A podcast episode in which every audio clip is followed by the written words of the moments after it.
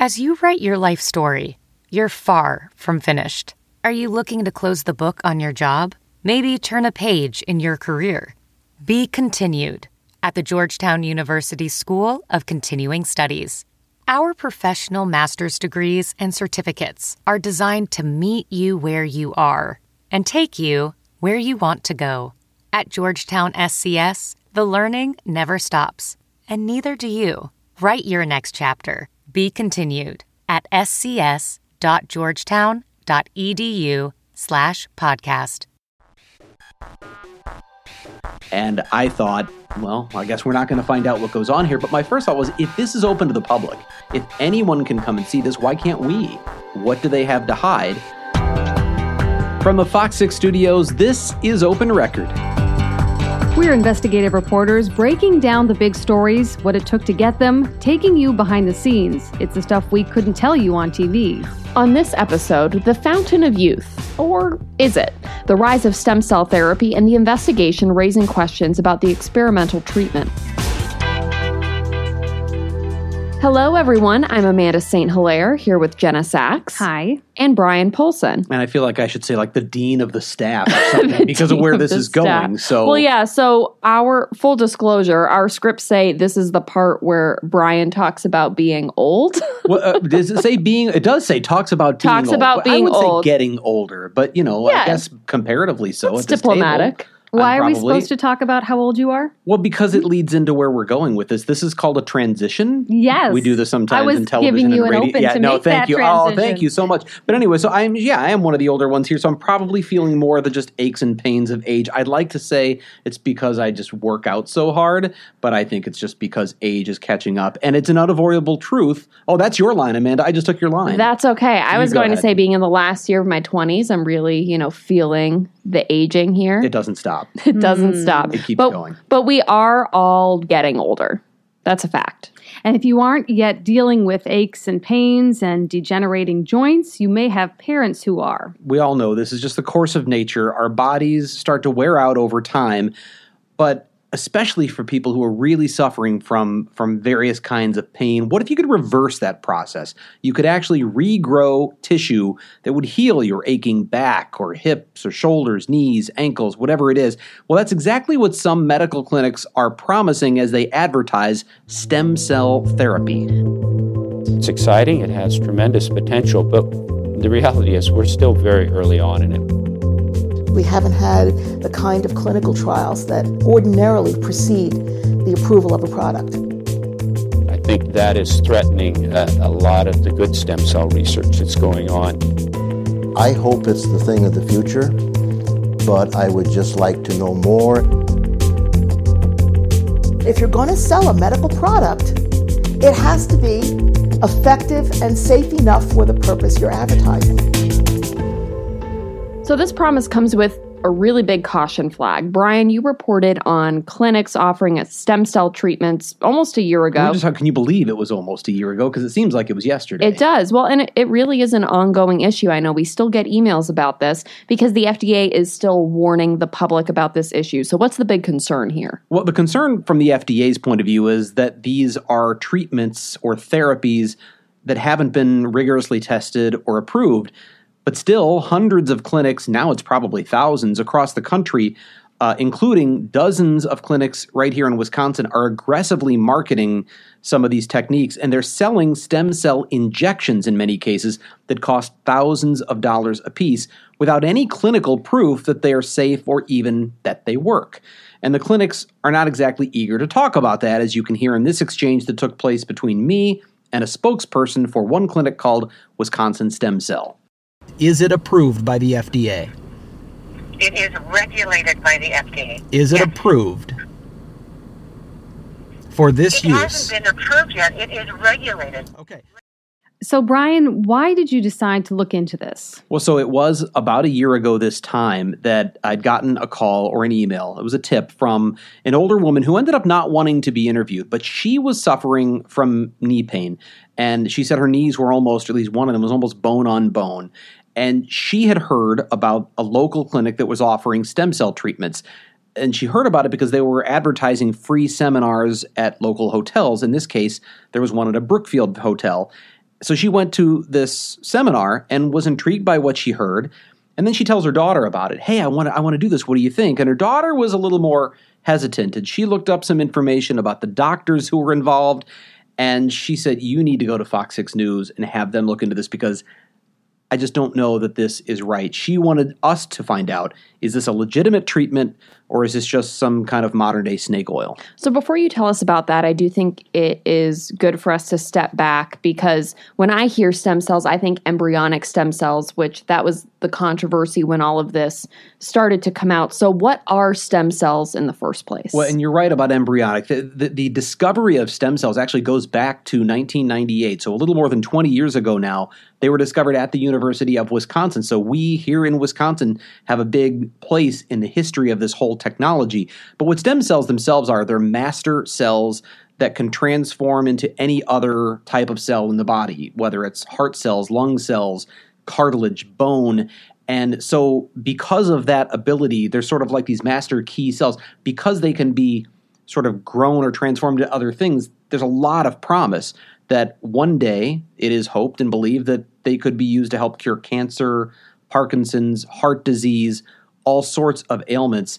And there are all kinds of studies going on. The University of Wisconsin has a stem cell and regenerative medicine center with, I think, like 100 scientists who are studying all sorts of stem cell lines. And so there's a lot of potential, but there isn't a lot in terms of approved treatments yet that's come out of that research. I feel like I usually hear about stem cells spoken about in a very positive way about the promise of them, like you had mentioned for before. good reason too. Right. This is kind of a different flip of the coin. Sure. Right. Yeah. You're looking into some of the concerns because they aren't tested as much. Well, and, and, and what, what you have here is that there's this is sort of one of those umbrella type issues where stem cells can be used in a lot of ways in terms of healthcare research and potential therapies. There are only a limited number of uh, actual procedures that are already approved by the, the government. Um, and, and, that includes, I think, one for dealing with a certain type of, uh, might be bone cancer. Actually, off the top of my head, I can't say for sure, but a certain type of cancer and some blood disorders. Mm-hmm. But where it's really getting a lot of use now and, and a lot of the sort of marketing, maybe a, a little ahead of the curve, is uh, in injections of stem cells that purportedly can regrow tissue because one of the most common ailments that people start to suffer as they age is whether it's rheumatoid arthritis, uh, loss of, of tissue in the bones and joints. Joint pain is a major, major thing. And there aren't a lot of options short of surgery. As you start to lose some of this, there's no way to get your cartilage back. Although now that's what the promise of this is, that, well, if we can put these stem cells in there, we can start to grow the cartilage back and give you more of that cushion, relieve the pain. And, and you can do that. The problem is because these are experimental, essentially treatments, or they're not clinically approved and, and, and uh, sanctioned by the FDA, they're not covered by insurance. So if a medical clinic is offering a treatment, they say one injection is going to cost you four or five thousand dollars. You're paying out of pocket for something that you're taking to some degree on faith that it's going to work. So to be clear too, when we talk about this, we're not necessarily talking about embryonic. No, no. In fact, uh, there are, there are a number of other sources. Eh, stem cells were controversial in the beginning because the only original source known was to get them from embryos, and of course that raises a lot of ethical questions, and that's why it was hard for a long time to secure for researchers to secure funding because there was political controversy behind money going toward that. But since then, adult stem cells have been discovered in other sources. Umbilical cord tissue is a source of stem cells, and that stuff that's going to be discarded during a birth anyway. So if it can be secured and harvested and, and used, um, it's it's not nearly as controversial. You're not obviously talking about dealing with uh, the ethical issues of embryos. So the stem cells being used here, and in fact, the, the, the clinic that we focused on, Wisconsin Stem Cell, in their hotel seminars, they talk about getting this from, I believe it's uh, it's umbilical cord tissue um, that they get from a lab who s- supplies them the materials that are used then in the injections. So investigate stem cells. That's a very wide net. Where did you start to focus your investigation? What steps did you take to decipher what's legitimate, what's not? Well, and the, the first thing for me, so the, the viewer who came to us said she didn't want to be interviewed. Um, she wanted us, she wanted an answer. She wanted to know, does this work? And, you know, that's not necessarily what we always do, but I knew this applied to an awful lot of people. What stood out to me was the marketing of a medical procedure through hotel seminars. And not that there's anything illegal about that or necessarily anything wrong with that, except that's not a real typical way that medical clinics advertise what they do. And that's usually how they do high pressure sales. That, well, in- like through the course of my career, absolutely, Amanda. That is where I have come across high pressure sales was in these hotel presentations. And when you have an elderly population that is by and large the, the ones who are going to be attracted to this, you have people who are potentially vulnerable to a high pressure sales pitch. Uh, so that's what I was wondering if we would see. Um, and what happened when you went to these seminars? That, so that was just it. We wanted to go to one of these seminars, and you could sign up online, and there was they didn't ask a lot of questions, so we signed up. Um, and uh, in, in fact, our producer Pete signed up for one of the seminars, and I came along with him. What was interesting here is I've been doing this for 15 years in Milwaukee, and even though I've been on the air that whole time, I still don't get a lot of facial recognition because our investigations are on every so often, and uh, so I'm not always recognized when I go places. Which can be a good thing. It can be. And this is one of those cases where I thought, well, maybe I can just kind of sneak in under the radar and listen to this pitch. Well, uh, producer Pete and I sat down and we had a hidden camera with us and we were ready to record this seminar.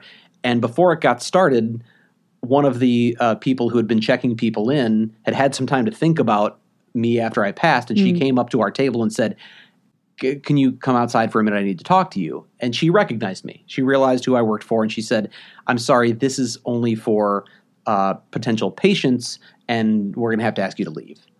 And I thought, well, I guess we're not going to find out what goes on here. But my first thought was if this is open to the public, if anyone can come and see this, why can't we? What do they have to hide? So Pete was still inside waiting for this thing to begin. And I, I asked him, I said, you know, is there something that we can't see? That you're telling the public. I mean, I'd like to sit in on this. And they uh, reluctantly allowed us to stay and watch the presentation, but they did ask us not to record. They, in fact, they asked everyone there not to record um, what was going on. So I took notes and uh, took that information, and that was the beginning of the investigation. Even after that, I wanted to do an interview with them. They had invited us out to see the clinic, to see what they were doing. And after we got back from the presentation, I tried several times to arrange an on camera interview and said, let's come out there and see what you guys if it's so exciting if this is going to save so many people from all of this pain let's see what you're doing.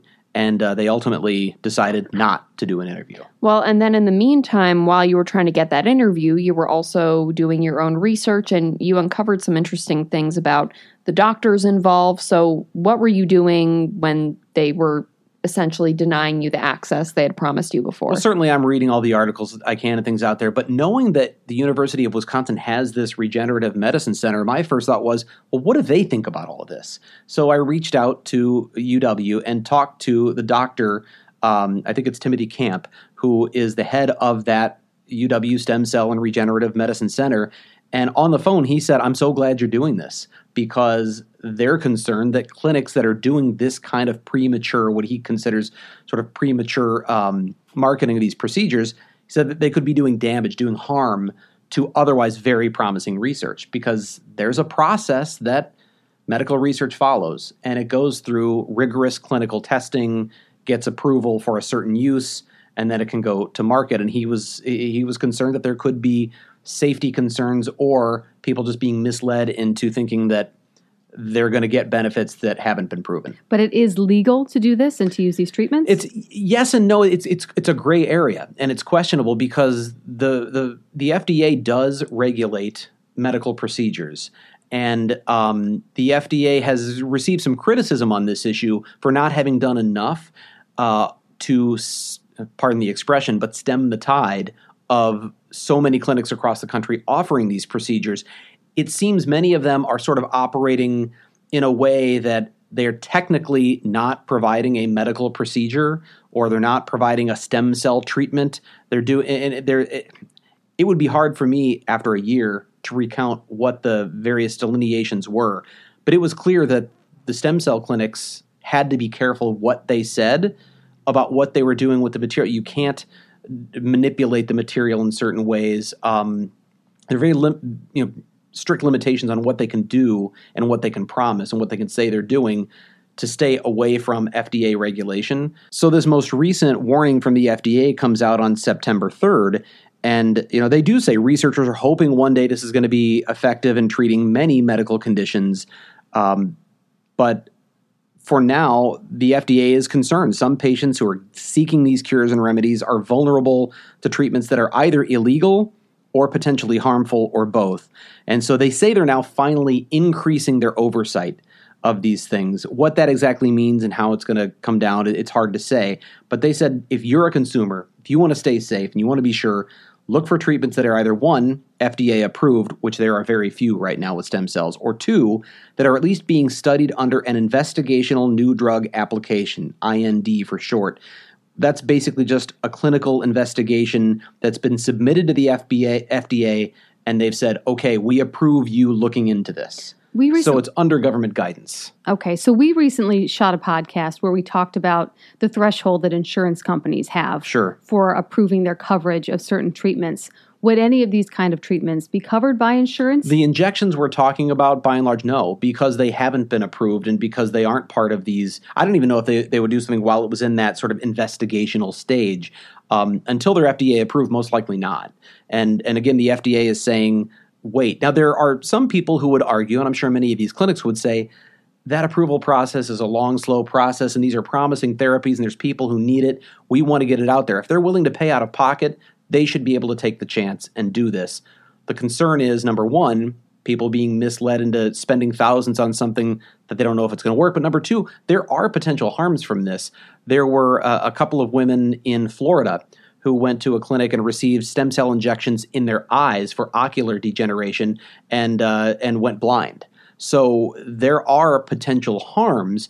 The sort of orthopedic uses for joints and things, there haven't been as many horror stories. I'm not sure, really aware of any real harmful horror stories, but you always always have concerns about infection and other things. The biggest question is, are you getting your money's worth? Is it really fixing your knees and, and other joints and regrowing tissue? So my question is if they're not approved by the FDA, why can so many clinics offer this? So we talk about the difference between being approved, being regulated. If you're not approved and it takes so long to get that approval, why can so many of these clinics pop up? Well, there are certainly a lot of drugs that are used in off label ways. Doctors might prescribe a drug that's meant for one thing and say, well, we've heard it works for this other way. It's not approved for that other use, but it's off label use. This is essentially sort of an off label use of of these kinds of you know stem cell materials. I guess that's the best way. I, am not. I'm not kind of like people using birth control law, to treat other sure. issues. It, so it's legal, I suppose. Although it's still a gray area because it's not clear. The FDA has said at times these are illegal treatments.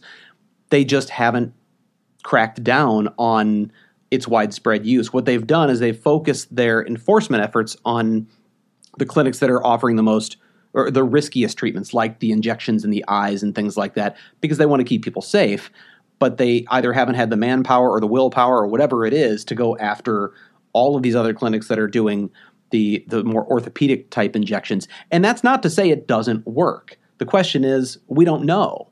There aren't these rigorous studies that say it does work. And what really I think I, I looked at in the process of reporting this was at the seminar there were people there who were interested. They have hip and knee and other issues, and they spoke up and said, okay, you're telling me that you have anecdotal evidence that your patients say this works, that the patients say that makes them feel better.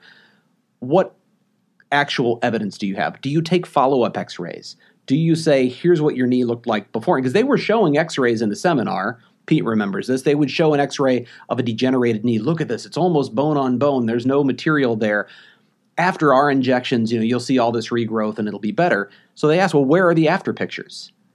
They weren't taking them. And I ended up coming across uh, a guy who we featured in the story, Greg Young, a former uh, police chaplain who does a lot of crisis intervention training and travels all around the country. And Greg got one of these injections because he's he's still doing a lot where he's on his feet all the time, and he was having severe knee pain he had an injection and went through a lot of physical therapy and then agreed to do a testimonial. So he had a video on the website. Now, they only used his first name and last initial, but it wasn't hard for me to trace who he was. And I contacted him and said, I'd like to talk to you about your experience. And when I interviewed him, one of my questions was Did they ever do any follow up x rays? Have you been able to see what kind of regrowth has happened? It had been eight months. And he said, You know, no, that was the one thing I was really disappointed in, is they didn't do any kind of follow up to show me the regrowth. But he said he felt better. Hmm. He said he thought it had improved, but he also pointed out that he had done, they, they, wanted him after the injection to do a lot of physical therapy and he said i don't really know if it was the injection or the physical therapy that made my knee better. He thinks maybe it was a little bit of both. So, if this is something we're studying to see the effects, we have a lot of variables. We don't have a lot of actual evidence about the effects. It doesn't sound like an open and shut study. And this is why a lot of insurance companies will say, this is why we don't cover experimental treatments. Well, and that's what really blew me away about Greg Young is that he's one of the people on the website that they're using as an example of see this works. And even he said, actually, I can't tell you it works. I don't know if it does or it doesn't. He was starting to have more knee pain again, but he wrote it off and, and chalked it up to bone spurs that had nothing to do with the ear. Well, all I know is this. He got the injections. He's never seen an x-ray to show any additional growth of, of tissue, and he's still having knee pain. So did it work? It's hard to say. Um, that's what clinical trials do is they isolate those variables so that you find some people did physical therapy with the injections some people didn't do it some people got placebos some people didn't um, and that's when you come to find out do these things really work as opposed to what do our patients say after you've spent six or seven or eight thousand dollars you doggone want that stuff to have worked so a lot of people will say yeah i think it worked because people want to be better and they want to believe they didn't waste their money as as a side note, many of your stories, but especially this one, have taught me the importance too of looking up the doctors involved. Oh, of course, in yeah. whatever you're doing, because some of the stuff you uncovered about people involved in this, and you can find it in any practice. But I I wouldn't want someone with those kinds of medical histories doing medical work on me. It, well, in, in, in this case, it was Wisconsin Stem Cell Therapy who uh, advertises a lot, radio, television, all over the place. Um, so they're really heavily marketing this, and in on their website and all of their materials, I couldn't find any uh, indication of who owned the clinic. But I ultimately was able to discover that it was owned by a doctor, uh, a chiropractor named Dr. Scott Rise, and that name rung a bell to me, and I couldn't remember why. Well, it turned out many years ago I had actually done a story on uh, a business partner of his, um, and it was an attorney who had had his license, I think, either revoked or suspended because of a kickback scheme he'd worked out with a local chiropractor. Well, it turned out that chiropractor was Dr. Scott Rise. So Dr. Rise had had his license uh, suspended for 90 days many years ago. And when I contacted him about this story, his response was essentially, you know, that was overblown. It's way in the past. And, you know, is there any statute of limitations for my, you know, uh, former, you know, issues or whatever? Um, but we felt it was important viewers know the owner of the clinic has a little bit of this questionable history of, you know some questionable decision making and there was another doctor in the clinic doing the injections who was an OBGYN but has since been ordered by the state not to do any obstetrics because of mistakes that were made in surgeries and births and things like that. So it's someone who has still has a valid medical license but has been limited from doing the very thing she was an expert in. Um, who's now giving these injections? It just raises questions when they're dealing with an experimental treatment that you're paying a lot of money for, and then you've got physicians who have some uh, check marks on their background. Um, uh, it's certainly, I think, for some of the people we interviewed in the story, it raised concerns. It sounds like the takeaway of this is if you're going to move forward, do so with caution. Absolutely, and in, and as you said, research, look into it, ask these questions. If you go to a clinic that offers this and they say we do before and after X-rays and we can show you the tissue growth, then you know give me some referrals. I want to talk to those other patients this has happened to, or if you have people who want to give testimonials, I want to see the evidence. Um, and, and and as the FDA says, ask is it approved, and if not, is it at least a part of an approved investigational new drug study?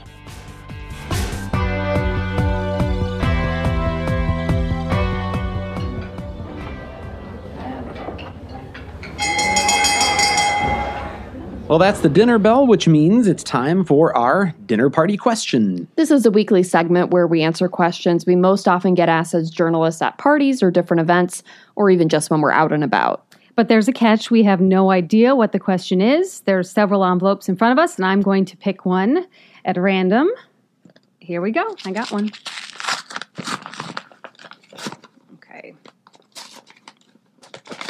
Is this going to be another question you've submitted? I hope. I don't know. I don't know. I submitted a few. Here we go. I look a long I don't think I did this one, but it's a good one. Um, broadcast journalism is often portrayed on television and in the movies.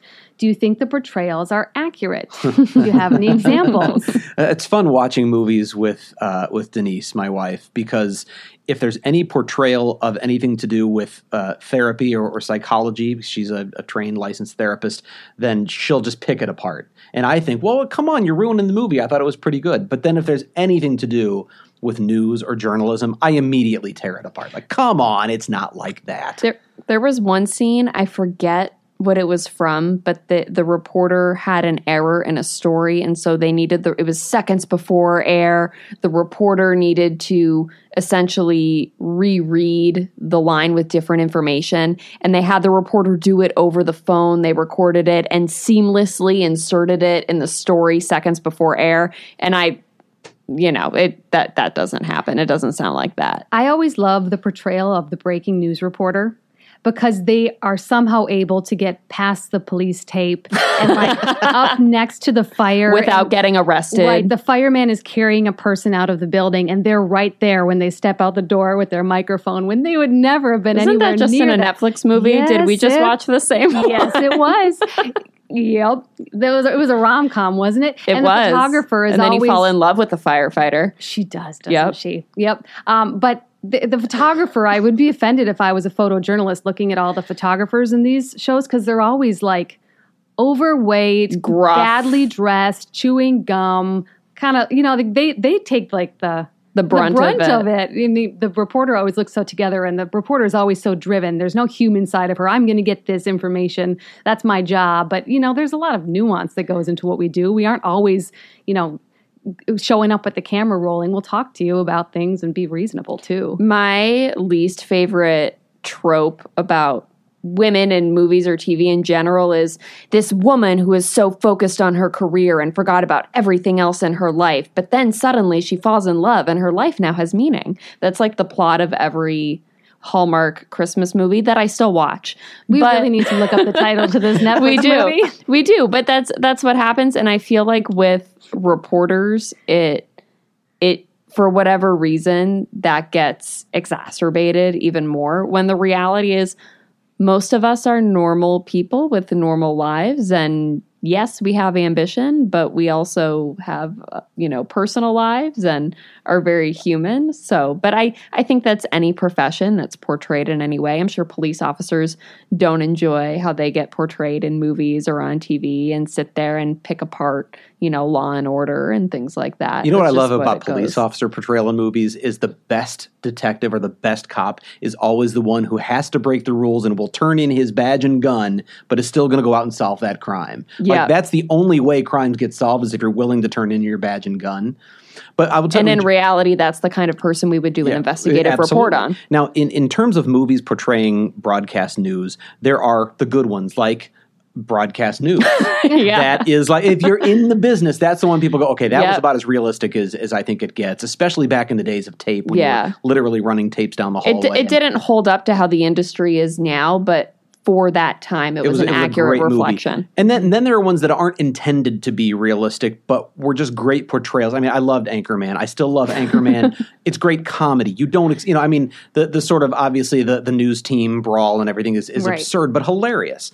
But I don't look at that as being that was never meant to be an authentic portrayal. right Um, it was obviously a satire on 70s TV, local TV. But the one that drives, like the stuff that I just can't stand, and it's no secret. I don't think I've made any secret that I'm not a fan of Drew Barrymore. And I'm sorry, Drew, you're a Oh. wonderful actress. I know some people. wait is this a, terrible- well-known thing this is the first time i'm hearing about it. It's the first this. time it's come up here. Other people who know me know that, and I often get criticized like I'm a horrible person for not liking Drew Barrymore. you seem very movies. sensitive about this But there's Wedding one Singer, particular.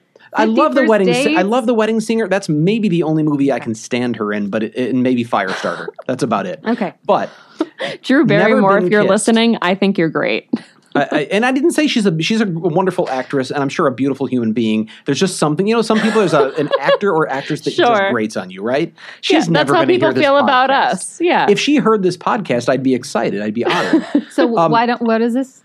So have to do with Never Been Kissed, the movie, right? Isn't that the one where she goes Oh, back to yeah. they send her back to high highly school. unethical. She's yep. 20 something years old, supposedly, in the movie, and they send her back to high school, and she, they send her in As with a journalist. Pin. It's just a pin that clips on. There's no wires, there's no anything. There's a lapel pin she wears that has perfect HD video and perfect audio at all times. they're all watching live back connected. in the They're truck. watching live in a van. There's never a battery issue. There is never a signal issue. It is all. It is always framed ideally as a person who has spent many many years doing hidden camera work it never works like also, that. just the highly unethical nature of sending a grown up into a high school under false premises and then getting involved in a teacher. There are many layers Mm. There's of a lot bad of- things. a lot of movies like that where the reporter goes undercover and she eventually falls in love because it's always a she or maybe sometimes he they fall in love with the person they're profiling but they've been lying to them the whole time there's a lot of ethical errors that Yeah. are happening there about how we present ourselves and have conversations with people when we're in these undercover quote unquote situations so those would never get to that point because No. the story wouldn't be able to run my favorite portrayal of journalism and investigative reporters in a movie we'd never be able to do what he did for a number of legal reasons but fletch I mean, Fletch. He's a he's like a you guys. You have We to know don't know Fletch, right? I You don't- know I don't know what you're talking about. You know who Chevy about. Chase is, right? yeah, Yes. yes, I know who Vacation, Chevy You know Chase Clark is. Griswold. Yes. Okay, Right. he was in this movie called Fletch. I can't believe I'm saying this. Well, this started with you So talking about was- how old you are. It's come back full circle. newspaper reporter. He's an investigative reporter for a Chicago paper, and he gets sent out and he has to bust a drug ring on the beach, and he finds the police chief is at the top of it all. But along the way, he lies and uses disguises and all sorts of things and steals files and gets. And I think we can never do any of that. It would be great if we could, I guess, but. I'm never, laughing like- at Jenna's facial expression as you Look, all right, explain you guys, this we right have now. homework before the next episode. Okay. Before the next episode, you guys need to go watch Fletch. We should all Sure. do. We should do like a Fletch night with the C6 and investigative. We'll do that. we'll do that at the same time we finally take you makeup shopping. I will say, um, not to I'm waiting, by the not way. to drag out the conversation. Spot the movie Spotlight. i was going to say that's a great Oh, one. that's was that's an excellent. outstanding. Okay, and we're that was serious. one That where very well that done. was that was one where I didn't feel like they added unnecessary drama because the story itself was just very good. Um, you didn't have a bunch of reporters who all suspiciously looked like models, like they were just normal people. They played out some normal conversations. And I grew up in New England when all of this stuff was coming out, and just the the timeline, I, I thought that was actually a very accurate portrayal of journalists. It's not necessarily broadcast, but journalism itself, I thought. and what was the famous movie about watergate there was one about All the President's Men? Of That was course, a yeah, good a great book, and then of course movie as well. But you know, with Spotlight and having watched that, what what I was, uh, I think probably especially because we work in television investigations, and, and there's that sort of like dream that you could have the one big story that for months they say don't work on anything else but that. Your whole team is going to be on that one story. It would be incredible. I know it's not realistic in this day and age um, because there's we've got to get stuff on the air. There's there's time to fill, but that I sort of watched that sort of in awe of of how amazing and how powerful that is to have a team that's focused on breaking such an impactful story. Yeah. So the goal is to be more like Spotlight and less like Anchorman? Anchorman, or Netflix movies. If you have a question you want the open record team to answer, let us know. Send us an email at theinvestigators at fox6now.com. That's the T H E investigators at fox6now.com. Thanks for listening to Open Record. We'd also like to thank the people behind the scenes making this podcast happen producer Pete, Dave Machuda, and Leanne Watson. If you enjoy listening, let us know. You can leave a review on Apple Podcasts. And don't forget to check out Fox 6's other podcast, Definitely Milwaukee with Carl Deffenbaugh. And if you want more open record, just head to our website, fox6now.com.